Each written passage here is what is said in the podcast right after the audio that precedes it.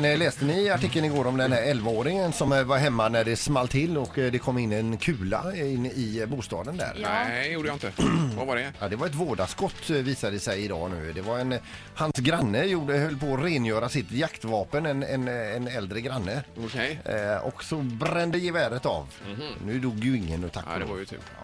Vi hade ju en sån incident i lumpen när det var så här patronur när man ska liksom ta ut magasinet och det Linda. Då säger man patronur och så gör en rörelse med den här manteln där. Och, eh, och då gick Har det man ju... mantel på sig i Ja, det är en lumpen? mantelrörelse kallas det. Det har inget med en mantel att göra.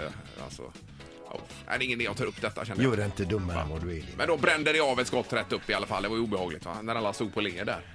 Om de inför eh, allmän värnplikt igen så tycker jag alla ska ha mantel. Ja, det är ju... Ska jag behöva jobba med, med er? Jag försöker vara seriös här.